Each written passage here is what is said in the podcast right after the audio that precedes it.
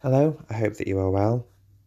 Uh, welcome to this, um, I could say new, but more of a re released episode of That One Time I Dated a Mormon.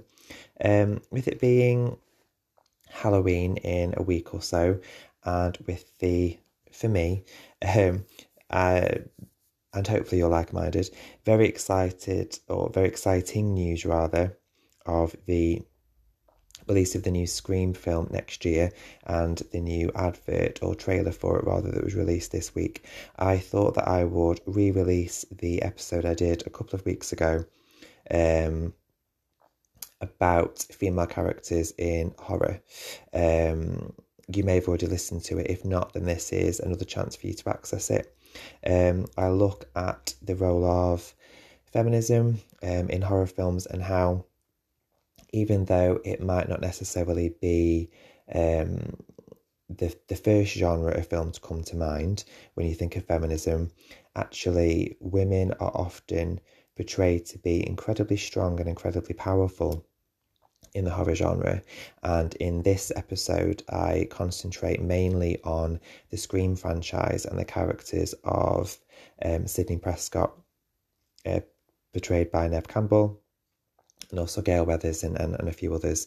Um, I also briefly talk about the issue of race in the Scream franchise, something that is highlighted again in a later episode when I talk about um, allyship, and I also talk about the uh, Black to Front um, day that happened on Channel 4 about a month ago. So if you want to uh, listen to more about that, then there are other episodes that you can pick up and follow as well. Um, for those who are as just as excited about it as, as I am or not, um, it's worth getting excited about the release just for this line of absolutely iconic dialogue from um, everyone's favourite heroine, uh, Sidney. Uh, I was going to say Sidney Campbell. Then that's a mixture of the two. Sidney Prescott. Hello? It's happening. Three attacks so far. Do you have a gun? I'm Sidney Prescott. Of course I have a gun. Um, I mean, just what an incredible line of dialogue. You won't get that unless you are an absolute horror loser like I am, um, as I know a number of you are, hopefully. But I thought it would make sense to, um, just out of my own kind of geek fandom, re release this episode. And also, you know, it is relevant in terms that it um, is an episode that really looks at the role of women in a particular um, aspect of media and as part of a wider conversation as well. So I hope that you um, listen to the episode, I hope that you like it. If you, um, as always, want to um, ask any questions, the email address is that one time mormon at one time podcast. Sorry, I never get that right. One time podcast at yahoo.com. And finally, I would just um, shout out um, if you are a fan of horror films, but particularly the Scream franchise of films, um, a brilliant book called um, It All Began with a Scream. Um, you can follow the um, the book on Instagram. You can find the book on Amazon. Um, I loved it and it really looks at as well the role of women in horror, the role of feminism in horror, and the role of race in horror as well. So it's a really, really interesting read.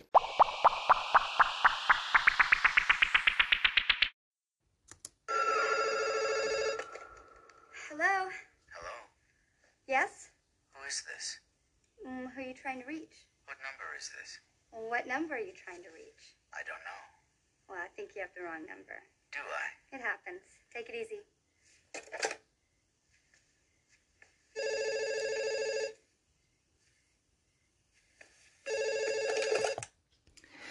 And with that started the franchise of Scream. So um, I hope that you're well. I wanted to this week um, do a slightly different focus. The last two episodes I've done um, have been quite uh, serious, a little bit um, heavy hitting and hard going, looking at censorship and looking at uh, body image and things um, over the last couple of weeks. So today I wanted to obviously continue um, looking at um, things that interest me um, and things that I've written about before. And I wanted to focus this week on women and on feminism still, as I talk about a lot. But um, this week, um, on a little bit of a different slant and looking at women and feminism in horror and in slasher films. Um, I love horror films. I love films like Scream. I'm going to be talking about a lot about those films today.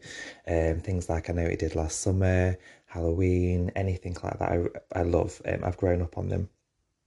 And some of my, you know, most nostal- nostalgic um, memories in films are things like Scream, Scream Two, um, Buffy. You know, so um, the role of women in these films is really important. I'm going to be talking about that today. So I thought I would start off by doing a little quiz for you. Um, I've not done one of these for a while, and then I'll give you the answers at the end of the episode. So, um, as this is all about women in horror films, uh, do you know the name of the female protagonist, so the lead, in these horror or slasher films? So, number one, Psycho. Two, Aliens. Three, Halloween. Four, The Ring. So, the American remake in 2002 with Naomi Watts. And five, The Grudge, again, the remake with Sarah Michelle Gellar. So, what are the female characters called in those five films? And I'll give you the answers later. So, the reason that I decided to talk about this topic this week um, so two things. One, um, I don't know if you're aware, but Scream um, 5, or it's just called Scream, um, will be coming out in January of next year. And it's fast approaching the 25th anniversary, if you can believe that, of the original Scream that was released in 1996. So it's 25 years old this year, which makes me feel like an old bastard. But there we go. Um, and the first reaction to the new film has been released. So I'm going to be reading you the comments from that. By the way, if you're not interested in horror films, then you should probably stop listening right now because this is what it's going to be for the next half an hour or so. Um, so that was one. And then the second is um, I am really interested and I follow a lot of the work of Rose McGowan, who was in the first Scream film as Tatum O'Reilly. And I've read her book, Brave. Um, I've listened to the audiobook. I've listened to her album, Planet Nine. Um, I've gone to see her talk. I saw her talk at Manchester Lowry when she's promoting her book, Brave, which is phenomenal. Just a fantastic speaker. Um, and I've recently just watched the Citizen Rose documentary, which was released um, at the same time as her book, and obviously kind of followed her progress through the Weinstein um, controversy, for want of a better word, the Me Too movement, etc. And um, I, from reading around her again this week and watching that documentary, it just made me think about the role of women um, and men in the entertainment industry and then the genre that she primarily worked in in horror films or was first known for in horror films. Now, um, just a little bit of information about Rose McGowan. Um, she was one of the first people to speak up about Harvey Weinstein. She doesn't use his name in interviews or um, in the book. She actually calls him the monster because she doesn't want to say his name, understandably. She talks in the book about how entrenched sexism and rape culture and misogyny is in Hollywood.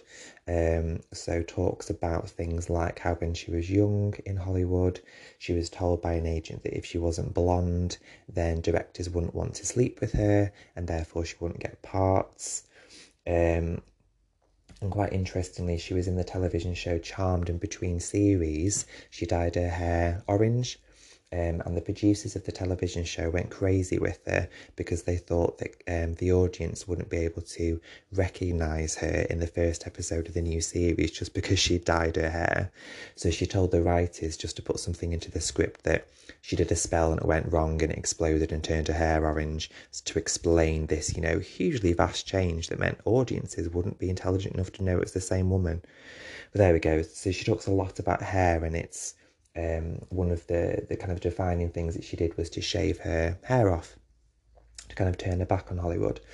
Um, but one of the things that got me thinking about um, women in horror is that she says that when she was in the film Scream, and she has quite an iconic death, she gets crushed in a, um, a cat flap of a garage, of a garage door. Um, she purposely wore a skirt that had lots of psychedelic um, circles and colours on it because she knew that the camera would be pointed at her um, her back and particularly her backside for a lot of her death scene. So she wanted something that would almost kind of take focus away from her physical body. And she says she did that on purpose so that you were looking more at the kind of weird patterns on the skirt than her body, if that makes sense. And I thought that was quite interesting. She says that she's always done little things like that so that um, she wouldn't be you know, uh, overly sexualized. Um, I'm just going to play you a little clip of uh, Rose McGowan talking on the set of Scream from, well, it is now 25 years ago, just about her character. Um, so this is a little interesting throwback for any of you Scream fans.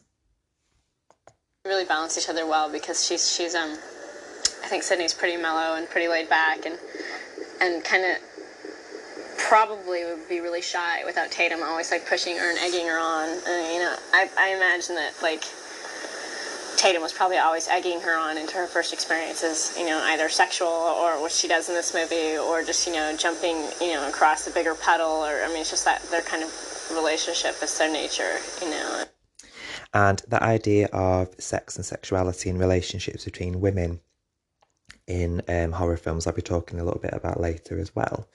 So, just um, some information about um, Scream before I talk about the reaction to the new film.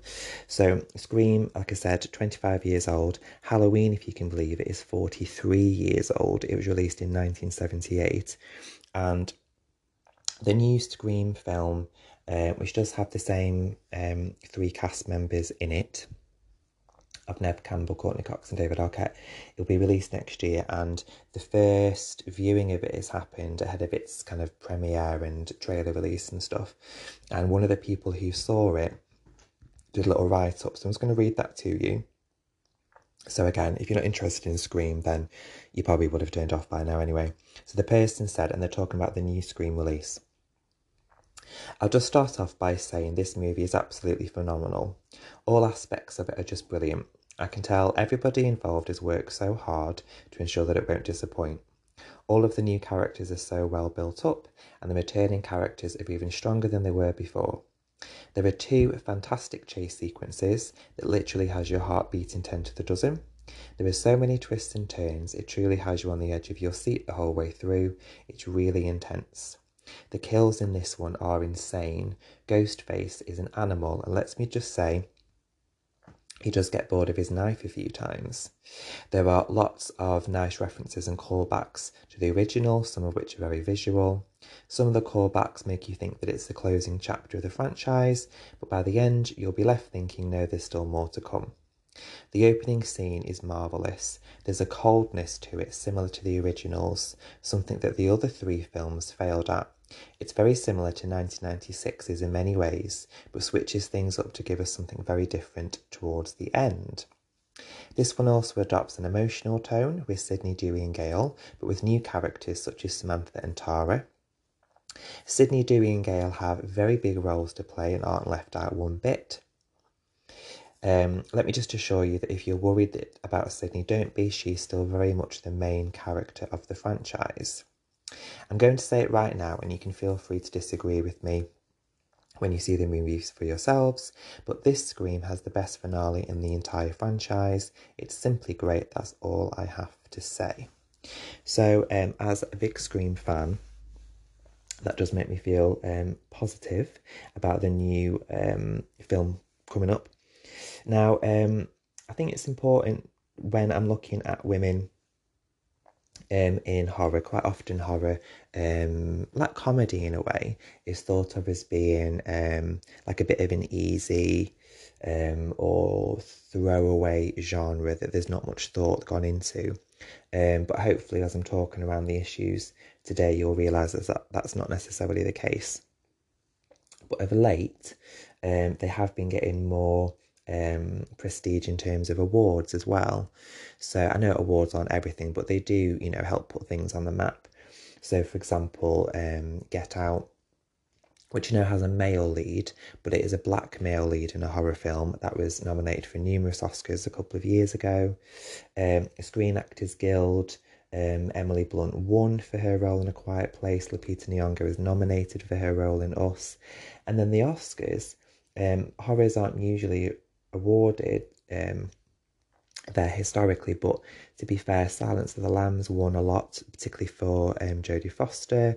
Aliens, um, Sigourney Weaver was nominated, and then even earlier than that, Carrie, with the two actresses being nominated, which was the first time a horror film had had any acting nominations.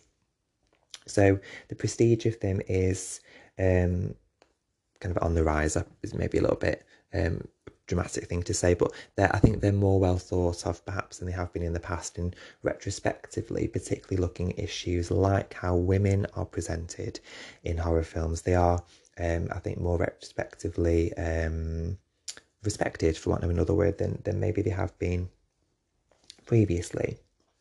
So um, there are, understandably, questions around the presentation of women in horror films. Um, and it's a question you know that maybe they're quite misogynistic and you know women are kind of used as uh, as bait. Um, films like saw and hostel have been called torture porn. So that you know it's almost like um, like sadistic pleasure in seeing particularly the women being tortured in these films. Um, and quite often um, they follow some type of convention or tropes. So quite often, um, you know, the only girl that survives will be a virgin, and if she loses her virginity, that means that she's, you know, more likely to die. She'll normally be blonde. Um, it Neve Campbell, so Sidney in Scream, even jokes that she doesn't watch the films because the girls are usually unintelligent. They run upstairs when they should be running out the door. They're big breasted. They can't act. Um, and that any girl who has drugs or drink throughout the film, then obviously they will die as well. And um, when Halloween was released, it kind of sparked a lot of talk and controversy around that because it was only um, Jamie Lee Curtis's character that survived because she didn't drink, she didn't have sex. And so it was um, almost as if it was taking a moralistic tone that only the virgin, you know, virginal, perfect girl can survive this massacre. The the writer and director of that, John Carpenter, has always denied that. He said that that's not something that, that he did um, knowingly, but it's something that um, has been um, almost put down as a blueprint for women in horror films since that only the virgin survives. Um, but since then, things, various films have challenged those things um, and those um, supposed tropes that women in horror films have to follow. So, looking at things like um, uh, Buffy. So obviously, you know, I know that's a television show, but it was a, a female-led show where um, obviously you know it's it's a woman that is powerful enough to take on all sorts of demons, um, male and female, um, and um, in interviews quite often the, the cast and the crew say how a lot of the monsters were more metaphors for um, teenage struggles, um, the trauma of high school, that type of thing. In Nightmare on Elm Street, which is again quite an early iconic horror film, there's a lot of sexual imagery in there about um, women being preyed upon. So, for example, in one scene, um, is a girl in uh, a woman in a bath, and Freddy Krueger's hand comes up between her. She can't see this because she's kind of you know resting in the bath. Um, his hand comes up between her legs um, and there's a lot of again imagery around um, sexual purity and whether um, you know virgins live or die or survive in that in that world. In The Exorcist, it's quite interesting. The novel is also interesting in terms of this too. That um, there's a lot of quite uncomfortable sexuality in that film, and almost as if the um, awakening of adolescence um, is kind of metaphored into almost being possessed by something. And that is something that is um, addressed again in Carrie. So, a woman coming into her um, adolescence, her puberty, um, manifests itself in magical powers that are deemed to be evil and, you know, demon possessed. And a more recent film called It Follows really interestingly looks at how um, sex and women and death and horror are um, combined. So here um, a kind of evil entity, a spirit stalks you, um, and the entity is passed on from one person to another if you sleep with them. So it's almost like um, kind of putting a visual on the shame of women having sex, and um, putting a visual on the shame of having an STD, um, and being hunted down by the shame of a woman being sexual. That was a really interesting take on um, kind of the judgment that women follow for being sexual, particularly in horror films. Now, in the Scream franchise, and you've probably picked up by now that I am an absolute geek when it comes to it comes to this. Um, just before I talk about the Scream films a little bit more, I'm just going to play you a clip. So, um, this is from Scream 2 when Sidney, who thinks that she survived, you know, everything was sorted out at the end of Scream 1. Um, she knows that something is off. She knows that there have been some attacks in her local town. And she hears from the killer for the first time.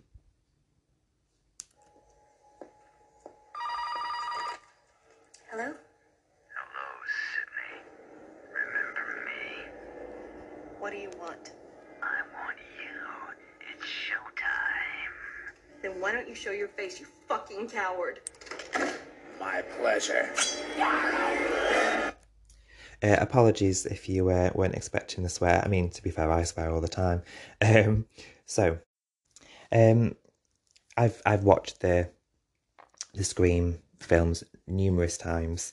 Um, like I said, they they take me back to being you know 11, 12, 13 when I watched them um, underage for the first time. Uh, and you know, obviously they were really scary the first time that I watched them, and now I can just enjoy them and you know and not be scared, particularly when Drew Barrymore gets it in the opening scene. Um, the best thing, just as a side note, about watching particularly Scream with someone is if they've not seen it before.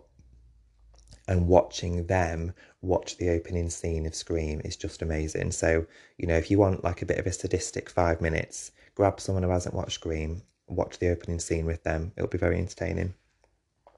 So, if we think about feminism in Scream, first of all, so the overall kind of the, the kind of back plot with the idea that Sidney Prescott, her mother, was murdered the previous year, um, and a year later there is a spate of uh, murders that, that happen again almost to the, the, the day of the anniversary.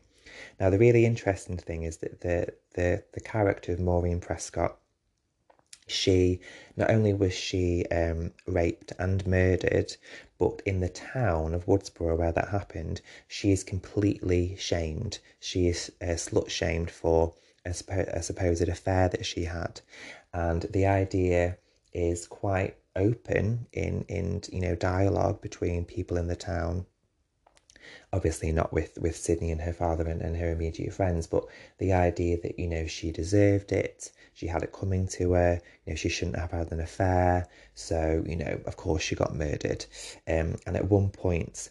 Um, there's a scene where Sidney overhears people talking about how she's just like her mum, you know, she kind of she'll do what her mum does. She's a slut just like her, and so it really preempted the debate that's happening a lot now about shaming of victims.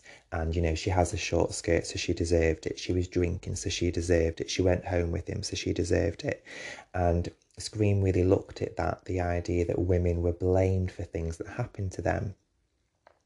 Um, and it really deals with misogyny.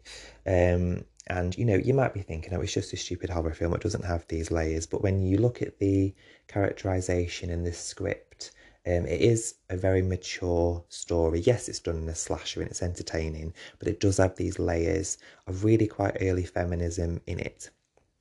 So if we think to the um, the two killers, so plot spoiler, but hopefully you've seen it, so you know what I'm on about. Um, Billy and Stu. Um, it's basically just two boys who hate women, and they are just killing women throughout the entire film. So when Drew Barrymore gets it in the first 10 minutes, um, it's revealed later that she cheated or broke up with Stu, who turns out to be one of the killers. Um, Sidney is a target throughout the entire film because um, she won't sleep with Billy. um, and it's almost like repressed sexuality that he wants to kill her for it. Um, Tatum is killed. She's very confident in her sexuality. She's the kind of antithesis of Sidney. She's killed. Um, and the interesting thing about the trope of only virgins survive when Sidney does eventually sleep with her boyfriend, and again, she's kind of forced into it. Um, I think she wants to prove that she trusts him. Um, uh, but she does survive. Interestingly, that trope is, is thrown away. But it's this idea of men attacking women that for the for the whole film, and it's interesting that by the end of the film, it's two women primarily, Sidney and Gale, that win and survive. Um, in Scream 2, um, again, Sydney kind of stands up for herself. She turns her back on the typical college sorority house life. She's not interested in being part of sorority. She's quite happy to be independent on, on, on her own. She has a boyfriend, but doesn't really seem to be into it. It just seems to be more the social thing to do. Um, in the following two films, she's single. She doesn't need a man, you know, to, to, to keep her safe. Um, and also interesting about Scream 2 is that it's comments on um, obviously women, but also on women of colour in horror films. And in the opening of Scream 2, um, it's two black characters um, who get murdered in the opening scene, and they have an interesting discussion about how black characters never last very long in horror films. And um, the interesting thing is that the black female lead, who's Jada Pinkett um, at the time, Jada Pinkett Smith, um, she's watching the horror film on screen, which is the film version of the first film that's been turned into a book and a film. You'll have fans know what I'm talking about. Um, so she's a black woman watching a white horror film, knowing that black people don't survive in horror films, and then she gets killed as a black woman watching a white woman get killed on screen. It's all very involved and very interesting, very clever and knowing, and very meta to use that word that I hate. But it's very clever, very knowing, and it plays with these conventions of, of race and women very, very well. And then Scream 3, which gets a, a bit of piss taken out of it because um, it's quite contrived. It's not the best, I'll be honest. But in terms of its social commentary, um, which I think was missed at the time, if you watch it now, you know, um, 21 years later when it was released in 2000, it completely predates the Me Too movement.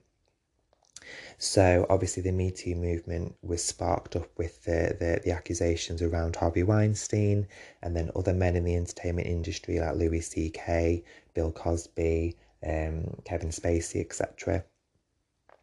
Um, but in Scream 3, it goes back into the history of the mother, Maureen, who's already been slut shamed for the fact that she was murdered and attacked in, in, you know, however many years ago. And it goes into the fact that she was a struggling actress in Hollywood.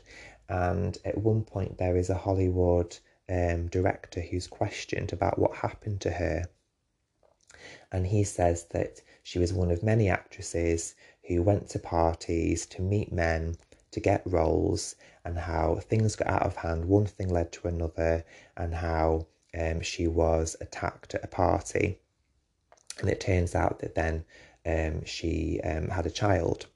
Um, and there's no um, kind of shame in that. There's no apology in that. It seems to be an open secret that these kind of sex parties happen in Hollywood, where um, powerful men take advantage of young women to give them roles, and that's part of the um, kind of the revenge uh, kind of mystery of, of the of the film. And what's really interesting about that is that not only is that predating what eventually came out was happening in Hollywood 17 years later, but quite with an uncomfortable irony, Harvey Weinstein produced all of the Scream films. So he was producing the film that was actually talking about what he himself was doing systematically, almost like an epidemic that was happening in the Hollywood industry.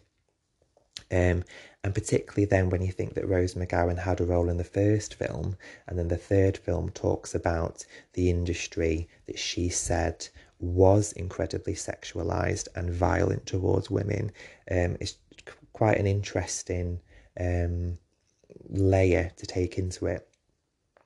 The third film as well deals with PTSD. So Sidney in the film, you know, it really looks at her trauma of having survived this violence at the hands of men.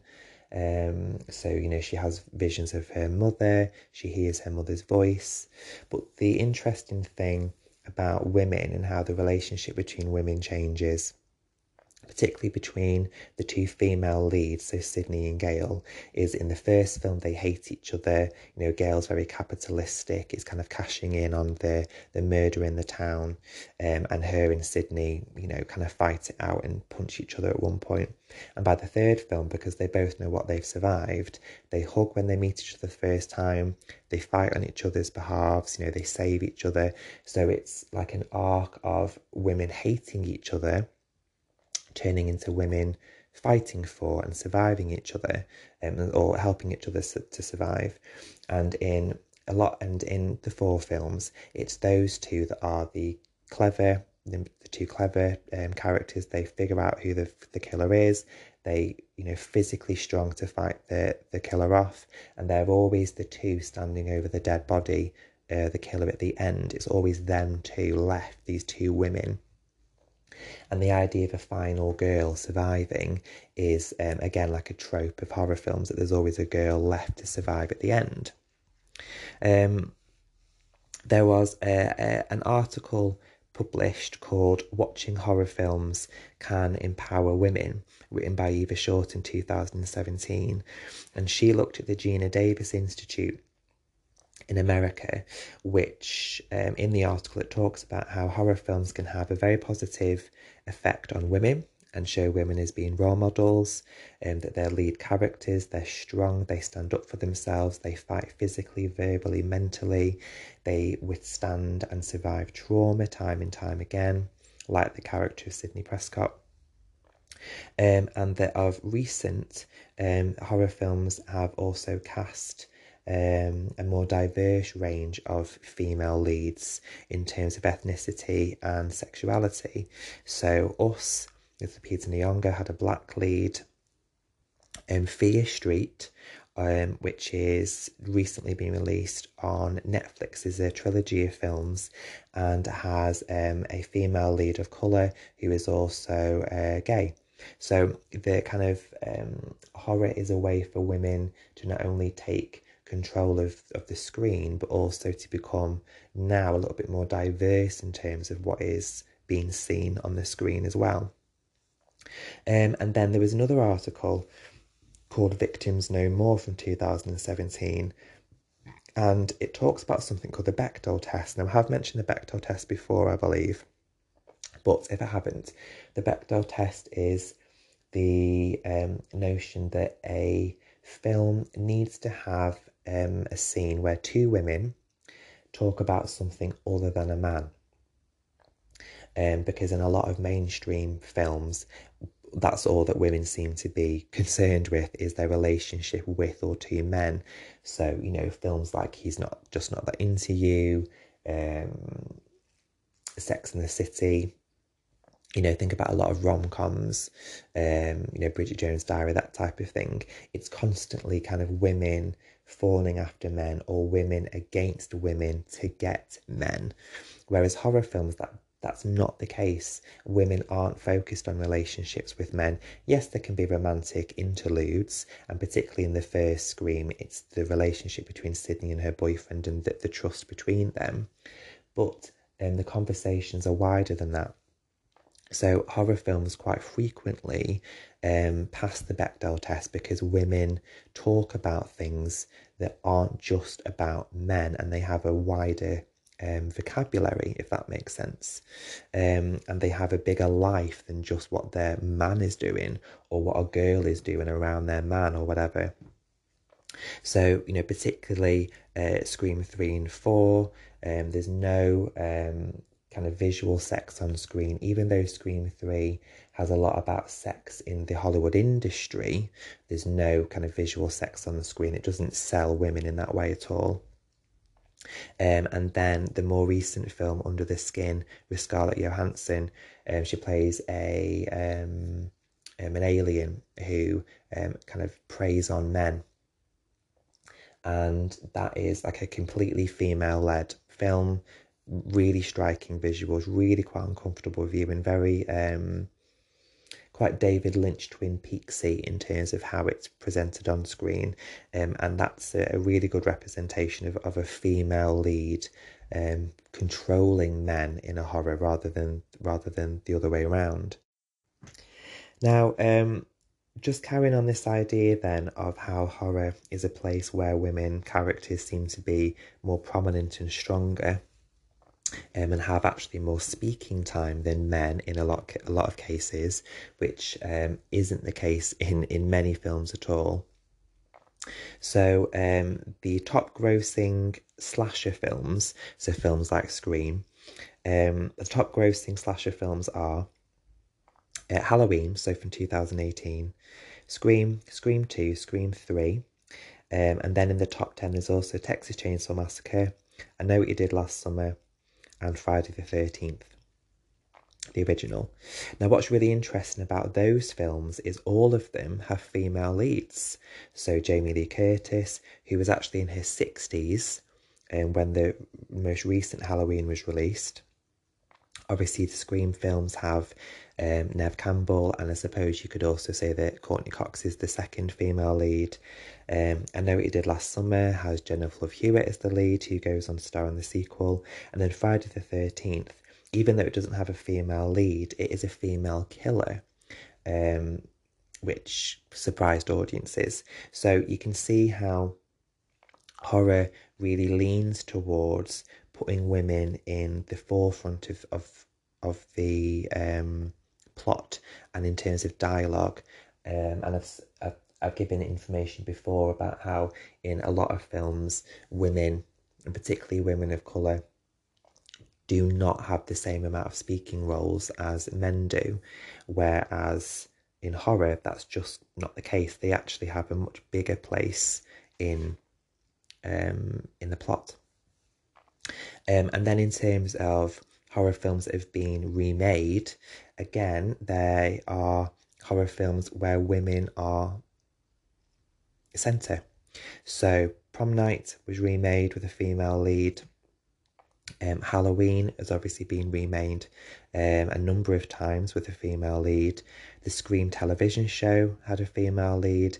I Know What You Did Last Summer is due to have an, um, a TV release, I think, on Amazon in the next month or so, and that will have a female lead again.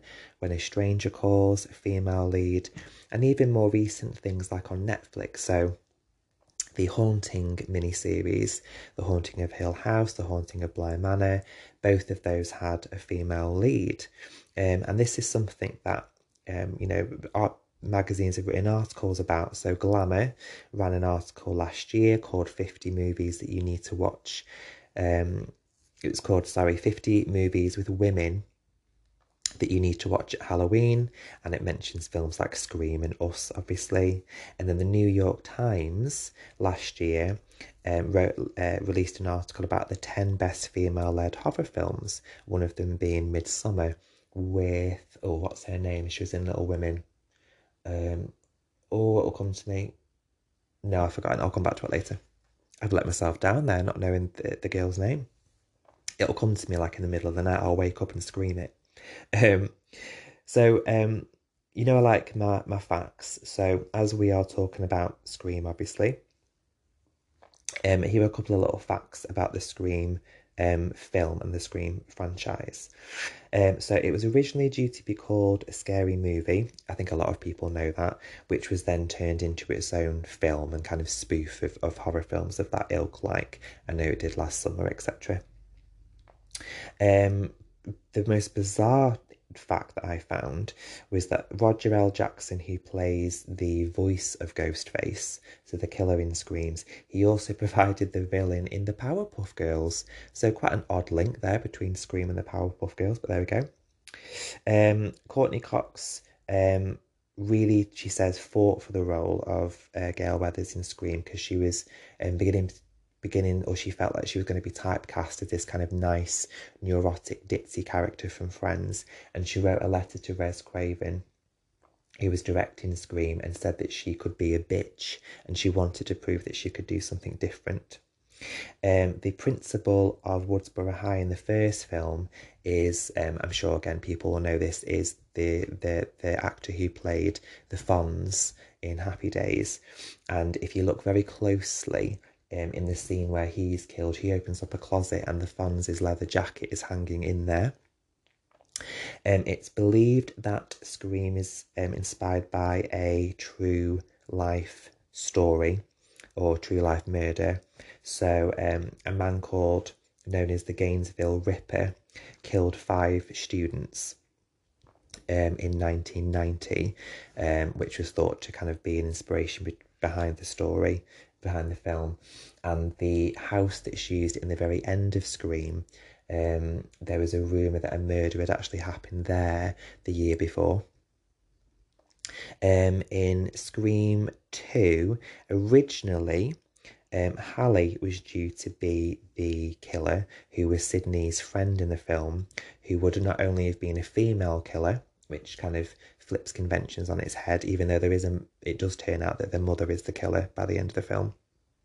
I'll come to that in a second, but it would have been a black female killer, which would have, um, you know, thrown conventions on its head in terms of it usually being um, a white male. And then, quite interestingly, the Scream franchise does things that um, kind of make links, very knowing links between it and other horror films. So, the mother in Scream 2 um, is called Mrs. Loomis. She's the mother of Billy Loomis, who was killed in the original Scream out for revenge, particularly against Sydney. Um, and Loomis, the name, um, goes back to Halloween. Loomis is the name of the um, psychiatrist and doctor in Halloween. And then Scream 3, it was originally the killer, was meant to be the character of Audrey, who's played by Emily Mortimer, um, who turned out would have been an old classmate of Sidney and wanted revenge for you know what she did to the town and the, the the fact that the town still blames Sidney and her family for what happened there. And she would have orchestrated a group of teenagers to go and do the killings for her.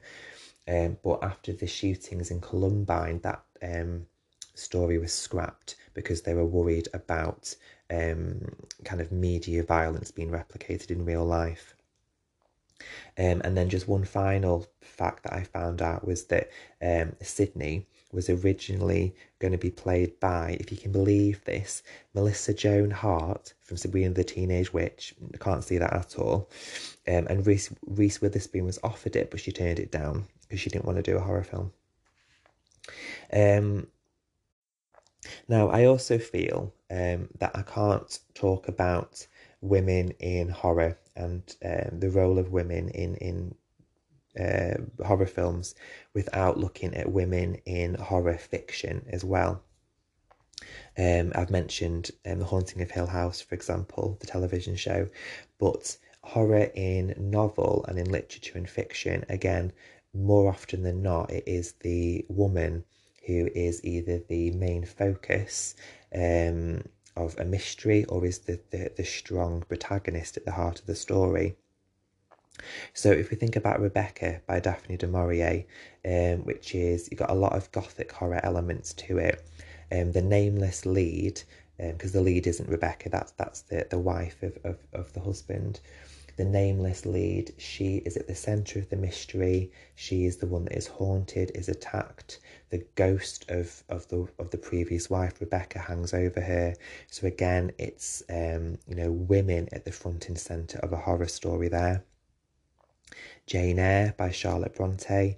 Again, it is a woman who is at this the centre of getting to the mystery of a man and what he's done and um, the sinister secrets that he keeps with the you know the mad woman in the attic and that again kind of predates the idea of gaslighting women, of women being mad, of being crazy, of being made to think that they're making things up, that they're, you know, hearing things, you know, misinterpreted stories. Um, and that's a really interesting take on women um, standing up for themselves and not listening to a man. Um, Haunting of Hill House, um, again, has the female lead um, and her connection with um, ghosts and history and family, and particularly the abuse and power of men. and then uh, Whatever Happened to Baby Jane by Henry um, Farrell, the very iconic film with um, Bette Davis and Joan Crawford. Um, so two women again would pass the Bechdel test.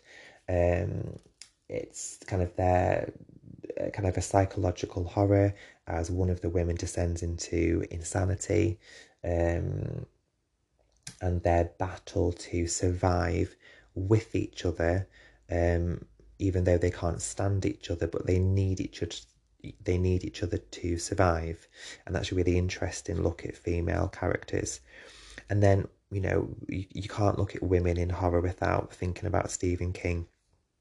Carrie misery dolores claiborne all of these stories where women are strong and powerful and um, you know in control of, of of men and try to be in control of their own lives. Misery yes i know she's a little bit um a little bit psycho but she's you know she's strong and she's independent and she's funny and she's clever. And you won't want to get on the wrong side of her. Dolores claiborne particularly is a masterpiece of a piece of writing of a character is phenomenal. And there you're looking at a woman who is you know uh, fighting for justice against the abuse of men. And it's um you know again it's a psychological story it's a horror story it's a drama. There's so much pathos in that story um with a woman's fight against domestic abuse.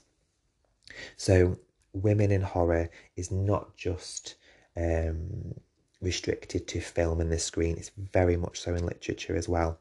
So I would suggest you go, if you haven't, reading one of those novels, particularly Whatever Happened to Baby Jane, particularly Dolores Claiborne by Stephen King. So, going back to the little quiz that I did at the start of the episode, let's see if you um, know the answers. So, can you name the female protagonists of these three, uh, five horror films? So there was Psycho, Aliens, Halloween, The Ring, and The Grudge. So in Psycho, the female protagonist is called Marion Crane, um, who obviously very famously and iconically dies in the shower. Aliens is Ripley, portrayed by Sigourney Weaver. Halloween, Laurie Strode, portrayed by Jamie Lee Curtis, who I've mentioned. The Ring, the remake, um, the character is called Rachel, and finally the grudge which was an interesting remake. It was an american remake but they kept it in japan tokyo. Um Sarah Michelle Gellar portrays karen. So um as always if you have any comments or if you have an interest in this particular issue of horror women in horror anything that you think that i could mention next time in terms of any of the characters then by all means let me know. It's a topic, you know, and, and, and a genre and an issue that I'm really interested in and I love. And I always finish off with one thing that I've done that week. Um, the fact that this is called One Time I Dated a Mormon. The book actually, there's a chapter in there about um, things that I did during uh, lockdown to keep busy, and I talk about the films that I that I kind of nostalgically watch. Scream being one of them. So one time I Dated a Mormon, one thing I've done this week um, is I have been relearning uh, Moonlight Sonata by Beethoven on the piano, humble brag, um, and um, it's it's obviously it's really really hard, really challenging. I'm about I would say maybe a bit more than three quarters of the way through. I've just got the last page and a bit to, to, to learn and play, but I've really enjoyed doing that. It's been nice getting back to playing that that piece of music. So, um, let me know if you have any follow up thoughts about anything we've discussed today. And uh, thank you very much for listening. Have a good week.